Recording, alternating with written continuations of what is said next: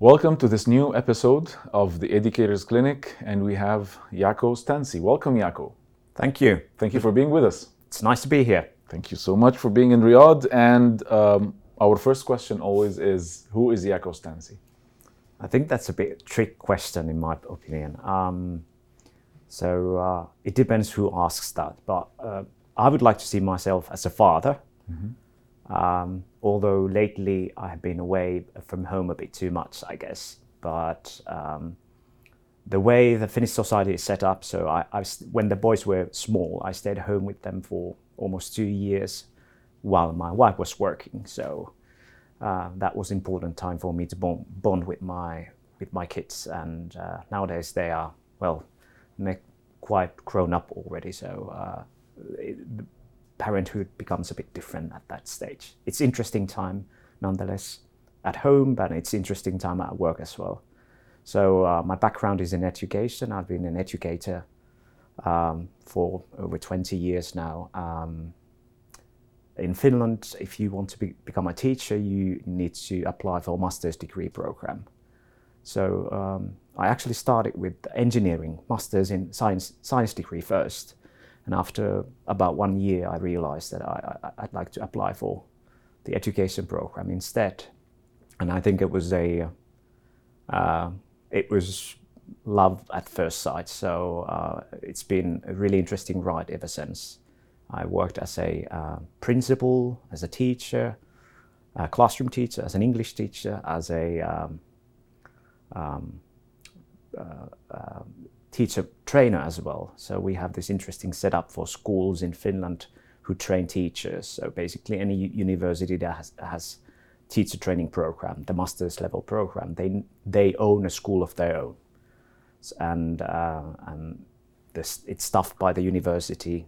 Mentor teachers are uh, you know work for the university, and also the academic staff comes to the uh, teacher training school as well. So I, I stayed there for a bit as well. So Excellent career. Wow. So, if, if I would ask you to name maybe one or two things that really you are passionate about being a teacher or in education at large.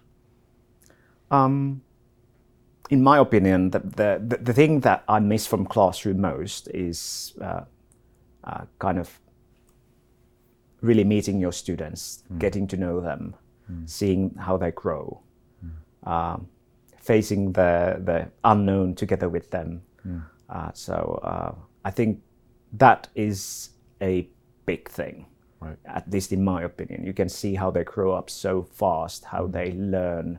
They are like sponges, so they, Yeah. especially if you can make it interesting for them, they are really, really, you know, they can't help themselves. They really get excited, and it's really nice to watch that as well. But also kind of through through the uh, difficult times as well. So when when there are difficulties with uh, whatever they are, facing them together, involving the parents, having meetings with them.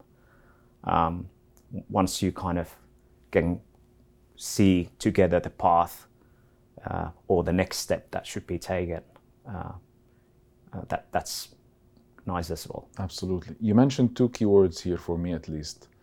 One is getting to know them, Yes, and two is making the class or the lesson interesting enough. yes.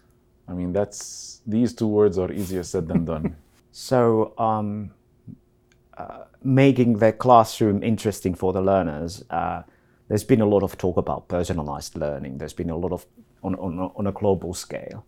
But then again, many, many systems set quite strict um, uh, kind of framework for the learning outcomes. And, and then again, um, there might be uh, the question of uh, what kind of methods should be used and so forth. Um, uh, usually, the most interesting lessons for students are those where they actually, when you can design the, the lessons together with them in somehow. So whether it's a project, whether it's just you know regular math class, it's about kind of giving them a voice as well, uh, understanding what really makes them interested in something, uh, utilizing not just the classroom but the whole school building, uh, also outside areas, going to the forest, for example, for math lesson. That's that's quite interesting as well. This is, of course, there's a social context to this as well as environmental context. So you can't do that el- everywhere in Finland either. So, and I think the key question here is how is the local curriculum uh, developed? Are the are the learners involved? Are the parents involved? Um, how does it take in, into account the, like the local context? You know, if you go to suburban school in, in Helsinki metropolitan area, it's quite different from a school in Lapland where, you know, literally the school is in, you know, surrounded by lakes and forest and stuff like that. Absolutely, absolutely. The surrounding environment helps the curriculum as well. But you need to, wh- wh- whatever kind of uh, surrounding you have, you need to utilize that for learning. 100%. So um, again, um, the Finnish approach is we, the National Agency for Education provides the, the core curriculum, so the framework to which all the school uh, education providers, so mainly municipalities, cities, municipalities, they need to uh, uh, they need to form their own curriculum based on that framework. So you can think the framework as a foundation, and then you build the local bits on top of that. And so that's how you get to contextualize it and personalize. it. Indeed. All right, that's that's really interesting. Maybe this delves or maybe guides us into the following question, which I believe maybe many of our audience now would be waiting to and so much with eager to listen to the answer to. What is so special about Finnish education? Um, th- there are a couple of things that I think are applicable regardless of where where where you educate students. Um, I always have to highlight that you can't take the kind of the Finnish school as such and drop it somewhere else. It just doesn't work like that. And there are misconceptions like, okay, let's take the Finnish curriculum and just use that, and halas, everything will be fine. Um, no, it really doesn't work that way either. So, um, but the, uh, during the past, say, 50 years, ever since we had kind of a major overhaul of our basic education in 1970s, um, the the approach has been such that uh, uh, we need to take the best researched and evidence-based models from abroad and also uh, um, you know base our teacher uh, training programs research-based re- teacher training programs so that the teachers are actually researchers themselves as well. So you need once you have the master's degree and some of them you know go to phd level as well um, it's about uh, actually following it's, it's quite simple. There's lots of research on how learning takes place what, what motivates students um, what kind of assessment is actually is it assessment for learning or assessment for something else so um, we always say you know if, if the if you measure something really strictly that guides the learning process quite a bit or the teaching process at least Counter effect. uh, yeah. So um, so uh, so far, I think in Finland we are interested on research and evidence-based pedagogy and, and, and learning. So and we want to kind of utilize that for for the future as well because you know the school usually is quite conservative and changes happen quite slowly. Nonetheless, we need to be able to uh, uh, reflect the, today and the, and the future in our schools as well, and and not just do some magic tricks, but base that on research. Understood. Understood. So there are some aspects that we read about Finnish education, and that's first that comes to mind is uh, the late start in the early years program or in the primary or elementary program. So uh, why and and how does that affect and uh, have a positive impact on students' learning? Okay, let's take a concrete example: uh, early literature and, and, and reading skills. In Finland, the uh, the uh, pre-primary year that is nowadays mandatory, but it's really play really really play based. To be honest, usually um, at that stage, it's all about just kind of recognizing the letters maybe and the sounds, but they don't go to the reading bit. At the age of? Age of six. Six. The, pr- the proper reading starts at 7 And I would say about 80% of the students can read quite fluently um, after about four to five months at school. And up until age of six, they have nothing to do with school. No, that they, they, yeah. Well, basically, not everyone participates in, in early childhood education. Uh, about 80% do, but those those that do participate there, it's not about it's not about basic skills. Okay. No, it's about you know life skills. It's about taking care of yourself. It's about in Finland the students become really independent, not just at school but elsewhere as well. So it, people are sometimes horrified when they come to Finland and it's it's autumn semester and, and the first graders, they're seven year olds, they just go to school by themselves, they come to school from by themselves. And and the whole society reflects kind of this attitude where Autonomy and independence. yeah, autonomy and independence. Uh, it, but it doesn't mean that they, they are left on their own own device. So uh, there's still uh, you know possibilities for to support the students. For example, if if the parents work long days, there's a, uh, kind of a afternoon afternoon clubs, but those are not academic ones usually. It's it's we want to give the the kids quite a bit time to play, to you know, together go in the forest or whatever. So that- Explore their talents as well. yeah, explore their talents talents as well, and and just spend time with their friends, play outside, you know that that sort of thing. Of mm. course, that has changed quite somewhat mm. now that there's more digital tools and so forth. So I'm not saying it's it's all like Right. the same as it was say say 15 years ago, but nonetheless, you can still see a lot of kids kind of going about it themselves in groups and after schools. And and and the first two years, the the weekly lesson hours are really low too. So about 20, 22 hours per week. That's four five hour days. That's 50% of what it is in the Middle East, maybe. Uh, it's it's yeah, and you can see charts on um, like how efficient people want to make all these kind of charts. I'm not big fan of them, but if you if you want to see like input output, how many lessons and what are the outcomes, Finland is right there in number one, and then you see nations where you you have you know 50% more or even more when you take into account a ton of homework as well and and uh, the learning outcomes aren't, aren't that much, you know, that good. Jaakko, this this leads me to something very very famous about Finnish education, which is less is more. Yes. So, understanding that less is more in terms of the number of proper or maybe contact hours of teaching and, and learning in the classroom, because also learning takes place aside from that, of course.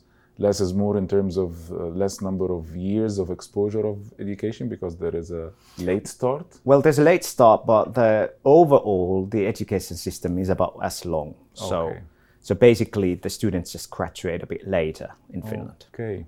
And how does that affect their uh, maybe opportunities for the job market? Do they feel that they are later than their No, fellow I- Europeans? no, I don't think so. I, in in my opinion, the uh, um, the and, and, and then again, we have these quirks quirks in our society as well. We have a for uh, males uh, ma- males and boys. There's a the conscription still in place in Finland, so uh, there's an another extra year added. You can do civil service as well, so so it's it's not like you are forced in arms if you if you don't want to do that, but nonetheless, there's one extra year on top of the starting a bit late. So it's quite common for, um, and uh, well, some fem- female students go to military service as well. So, but it's quite common for the students to start their higher education career uh, at the age of 20, 19, 20. All right. So there's also something very famous about Finnish education, which is the pathway for vocational learning and Yes. vocational pathway. Can you shed the light over that? Is it optional? Is it mandatory? How how do you go about selections? Okay, so basically, the basic education that I- I mentioned, starting the grade one, ends at the at the end of grade nine. After which, there are two pathways for the students. or in some case you can kind of combine those two. You have the uh, general upper secondary education, which is a bit more academic, kind of like high school, and then they, you have vocational education and training. And nowadays in Finland, it's about 50 50. So about 50% of the students choose the uh, uh, general upper secondary Wow. e- education, and about 50% choose the uh, vocational education and training.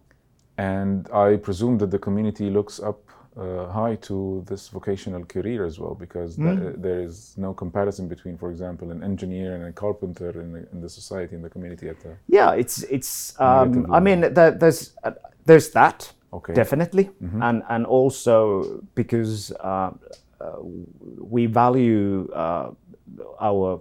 Uh, okay, l- let me give you an example. please. So if you get your trade as an electrician in Finland, first of all, it's quite hard to get into that vocational education uh, program to start with. Um, Why is it hard, if I may? the people want it, it's based on so there's a certain amount of openings for each and uh, uh, each qualification and then um, uh, being an electrician in finland well first of all even if you work for someone else it pays quite well so uh, and then because we start kind of this uh, we have the transversal competencies. One of them is uh, working life skills and entrepreneurship. So that starts already it's like a vertical that starts already from year one onwards. So some of these people also start their own companies businesses. They work for themselves. And i have friends who you know they, they've always made more money than i did even though they never went beyond the uh, the, uh, the vocational education qualification and it's you know it's if you if you have that talent if you have the skill Right. uh, there's there's a lot of you know usually you need to you want some specific electrician. You you need to go to a queue. So it's it's a good thing. Right. the other point is that um, um, there are no dead ends. So with the vocational education qualification you can also apply for for example university of applied sciences get a bachelor degree and if you want to continue to the university, you can get a master's and even PhD. And I've sometimes used this as an example. So if you have an electric engineer with the bachelor degree, uh, as you know, all, all over the world, As the majority. yeah. Um, now, in Finland, you can go two ways to that. You can go to uh, Vocational. you can go to vocational, or you can go to the uh, general upper secondary education.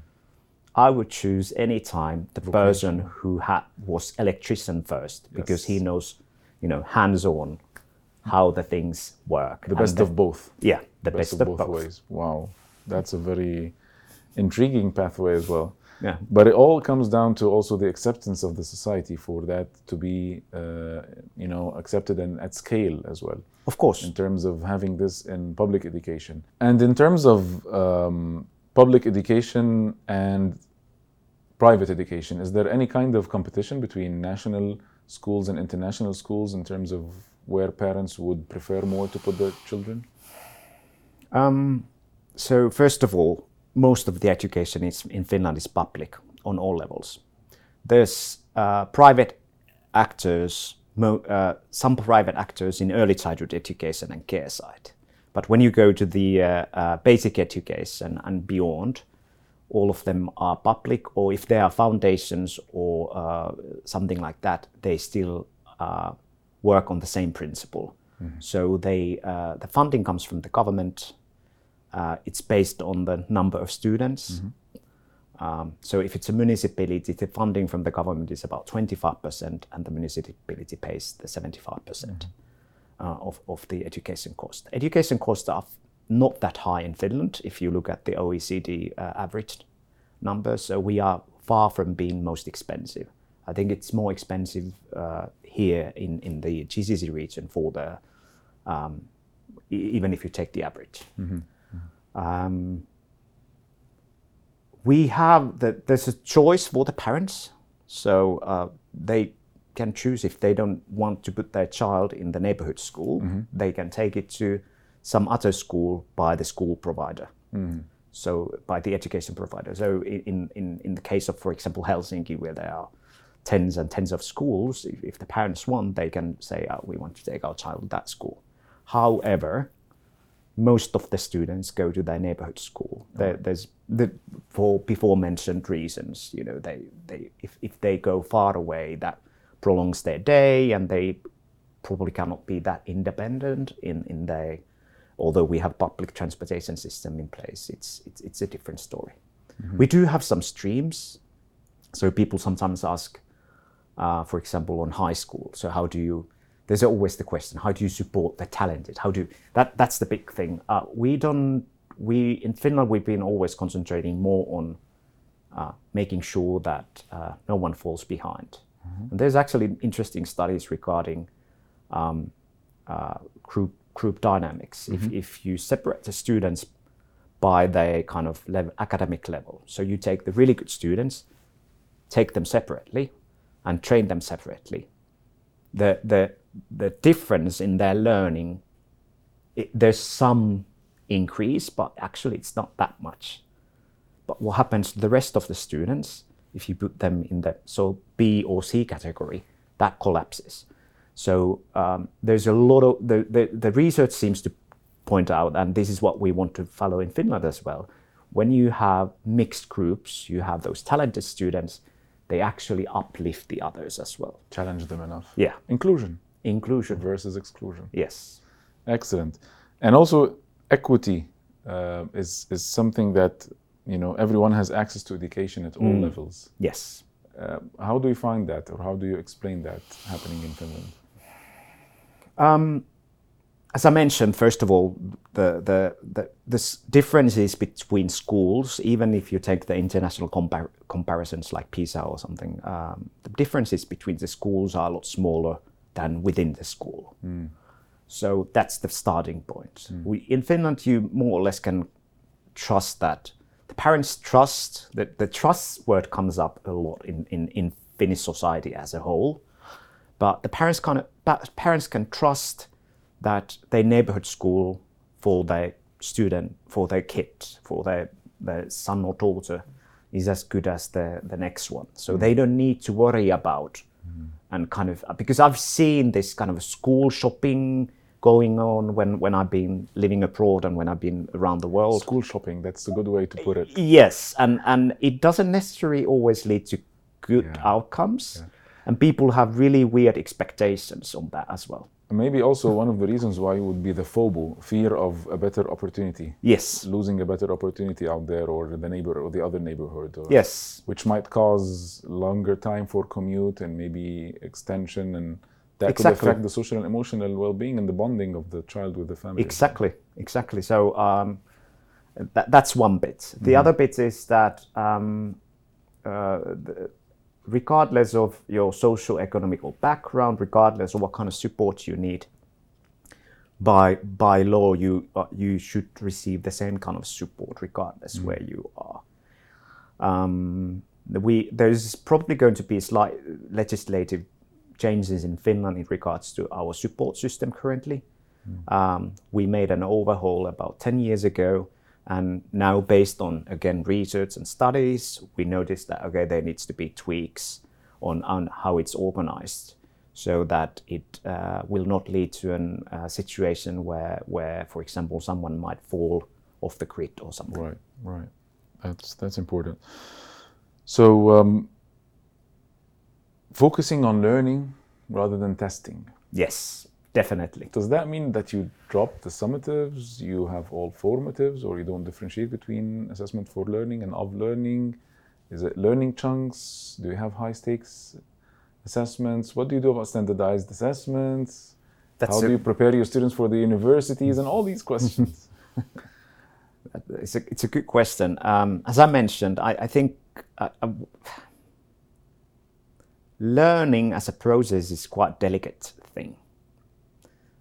In my opinion, if you overdo the measuring, then it all kind of starts to revolve around that. And it takes a lot of energy, it takes a lot of effort. It's going to have an impact on how they, you know, that how the pupils view themselves as learners, as as human beings as self- human beings and, and, and so forth. And yeah, self esteem for, for, for sure. Um, okay, so during the first nine years, during the basic education, um, after which they need to apply for one education pathway or the other, um, there are no standardized tests. There are summative tests, but again, those are done by the teachers. So when you're a teacher, you can do what kind of summative tests you want. It's they are not from a booklet. They are not, you know, they are kind of, of course, some kind of a, a, a templates that the teachers use. But then again, they are, they are. There's uh, no stress around that. no, and and and uh, there there is stress, of course, sometimes, but uh, some it depends. And one thing is, from the student well-being point of view, is of course kind of trying to lower that stress. So understanding why is someone stressed, what kind of impact does it have on a, on a summative test, for example? Can we arrange it somehow differently, so that the stress levels would go down, and and also make make the kind of assessment something that is embedded in the learning and is done partly by the students and it has a big formative chunk in it as well uh, rather than um, having this kind of a really really uh, uh, kind of tests that that stress some of the students quite a bit Right. And it's it's basically bonding the assessment to the learning process and Exactly. not isolating it from the learning. making it a loop so you understand so rather than waiting until the end and seeing oh he hasn't learned anything having kind of oh we he needs support here he needs support here he, yeah Absolutely. Accumulative. It's an ongoing process. yeah So, no dead ends in the Finnish education system. Elaborate.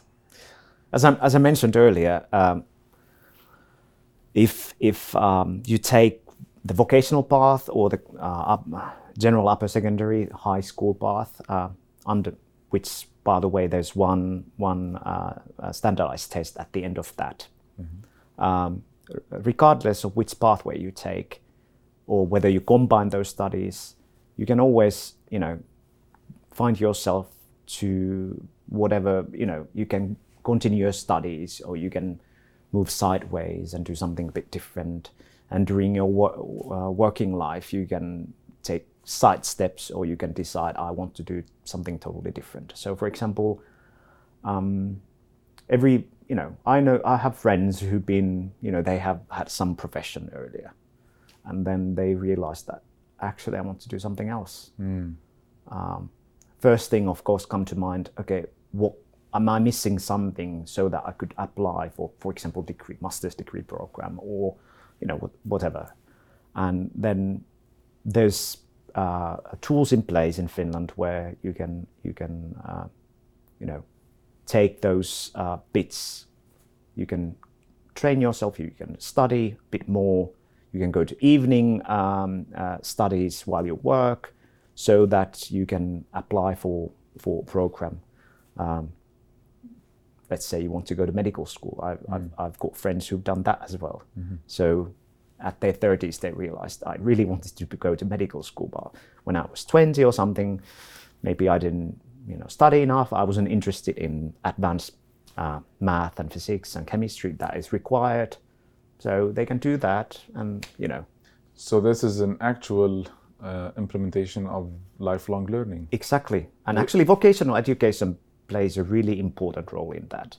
We have about, um, I would say, we have about 250, bit under 300,000 vocational, Finland is a small country, Yeah, yeah. vocational education students um, annually. Uh, uh, big chunk of them, so most of them are adults. So, uh, so, you, so, so you have the basic qualification, like you want to become an electrician. Then you have, um, you can take kind of extra qualifications on top of that as well. Or let's take uh, a thing called specialized, specialized vocational qualification. It can be on leadership, it can be on entrepreneurship, it can be on something else similar.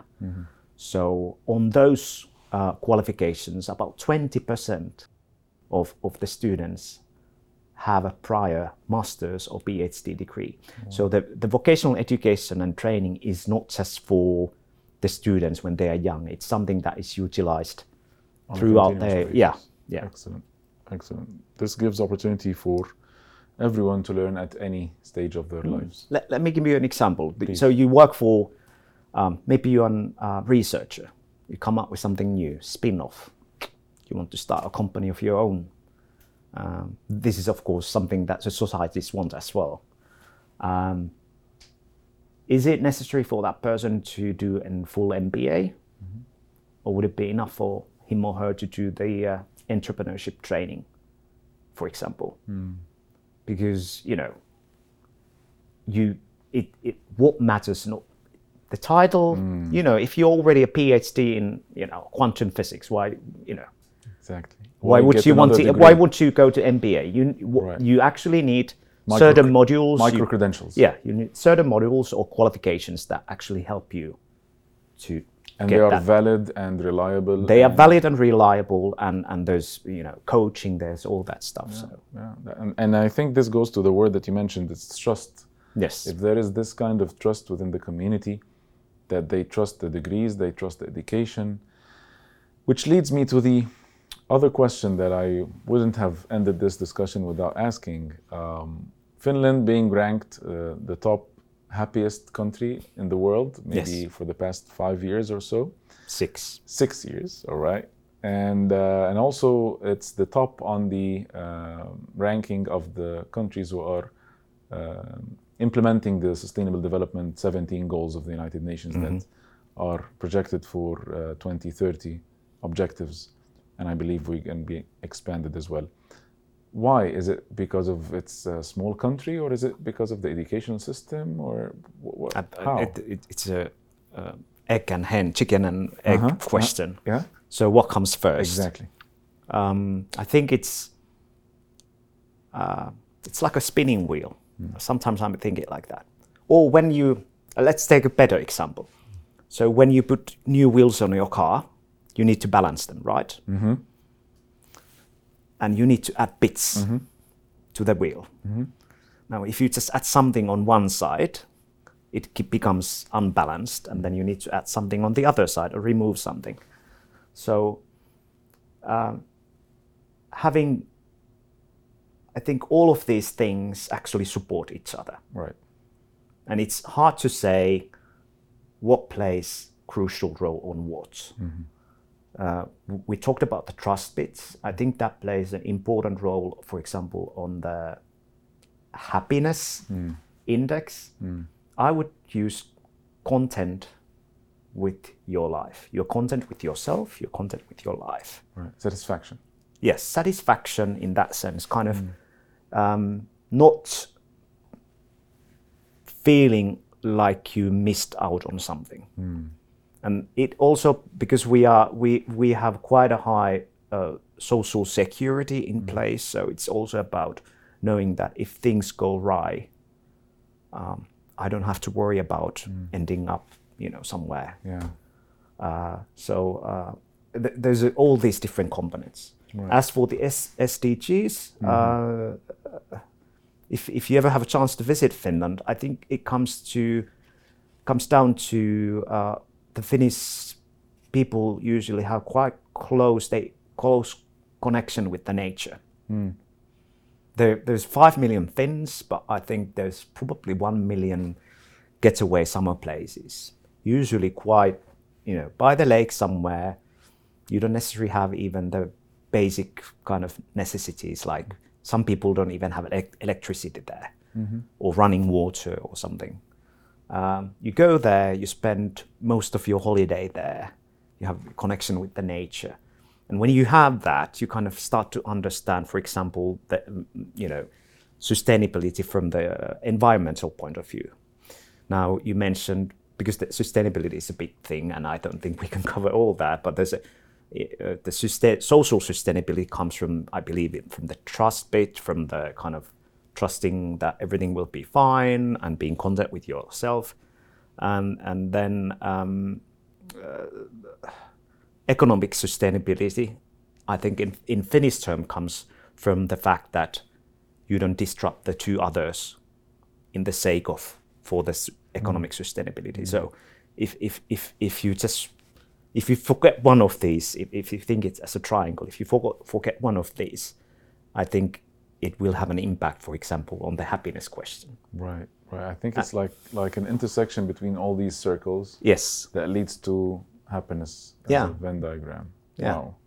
Isn't this what everyone seeks at the end of the day? I, I think it is. I think that the big question is uh, for everyone, including myself, and, and hopefully for, for you and everyone else, is kind of every now and then stop and think what is it that you really want? Is this what you want to do? And if not, is, is there something you can do differently? Is there something you can change? If you're not happy with your work, what can be done? And so forth. And the same apply, applies for education as well. So if things go right, if there's a situation where um, where uh, where the student is suffering or there's some, some something just doesn't click, you need to stop there. You need to meet the student. You need to kind of understand. You need to start to understand the context.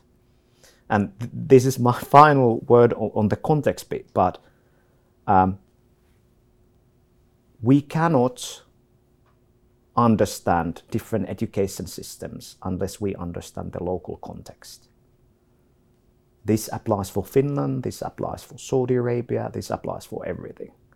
And what we actually need is people who are interested in different education systems and who can build those bridges and who can contextualize 100%. to you what is it about the Finnish, the sauna and the lakes and stuff Right. and what is it in and for you to contextualize to me what is it here in Saudi Arabia that you know how does it how how does the society work around education otherwise there's no way to collaborate either Hundred percent. I mean, um, this reminds me with uh, one of the seven habits of Stephen Covey: seek first to understand, then to be understood. yes So, if you understand your local entity and your local identity, you can then be, of course, open to the world and uh, the global citizenship at large. Um, Education Finland and being the program director at Education Finland, what is the scope of, of, of that? okay so uh, ever since the PISA study started what 16 years ago? More. Almost 20 yeah 20 years ago. Finland has been on focus on on educators of educators around the world. And um, we weren't really prepared for all that interest in Finland. And uh, so in 2010, there was a um, there was a uh, the government started to think, okay, so we need to do something. We we as a public entity, we cannot serve the whole globe. We cannot go everywhere, and you know, we we are happy to share ideas, but when it comes to you know helping Outsource. yeah when it comes to helping when it comes to working in partnerships that doesn't work out on, on from the government level or nor, nor from the municipality school provider level so um, after after several steps education finland was found in 2018 it was first the first the program was under business finland which is, which is kind of a general ex, ex, expert organization for finnish companies and entities who want to you know export. with yeah export world. abroad. But because education is a bit different thing so it was decided that it's better to have that bit under the national agency for education so nowadays we have about 125 public and private um, members under our, our program the program is uh, funded separately by the ministry of education um, and we work together with with our our members. We provide them information. We provide them training. Uh, we build bridges. We we build that trust. Mm-hmm. Mm-hmm. I mean, in Finland, you take it for face value, but then again, you go to some regions, they might ask, "Who who's this? Should we talk with them?" So we kind of work on that angle as well. Right. And we try to find the our members, whether they are university, whether they are edtech companies, whether they are consultancy agencies or publishers or whatever. We try to find them local partners that they could work with and bring some bits that are actually, you know, that work in the local context. Usually, it requires co-creation, a lot of co-creation. So you need to find a partner who's willing to work on that. 100%. It goes mutual, it goes both ways. Yes. So basically, you're the ambassadors of the education or the Finnish education to the world. Something like that. yes. Let's put it this way. Let's put it that way. Excellent. Um, we also understand that teacher training is something that is really looked up high uh, to in terms of education, and basically with the requirement of a teacher to step into a classroom, whether that be in the early years program, the middle, high school, they need to finish their master's degree first. This gives really high level of, of the teaching uh, position and the teaching uh, career in Finland as well.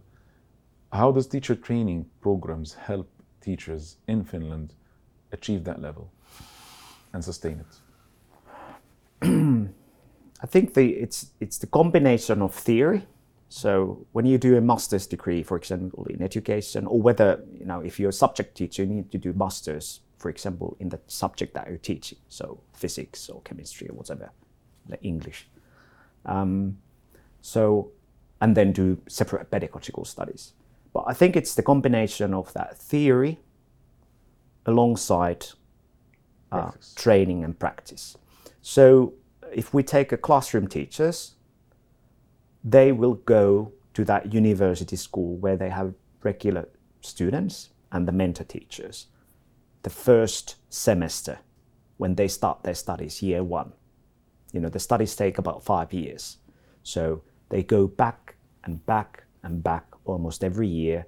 First it's short period just kind of this is what teaching looks like. You get to kind of try your wings a bit but uh, it's not like in some systems where you do all that other stuff first and then you have pre-service training bit six months at the end or something.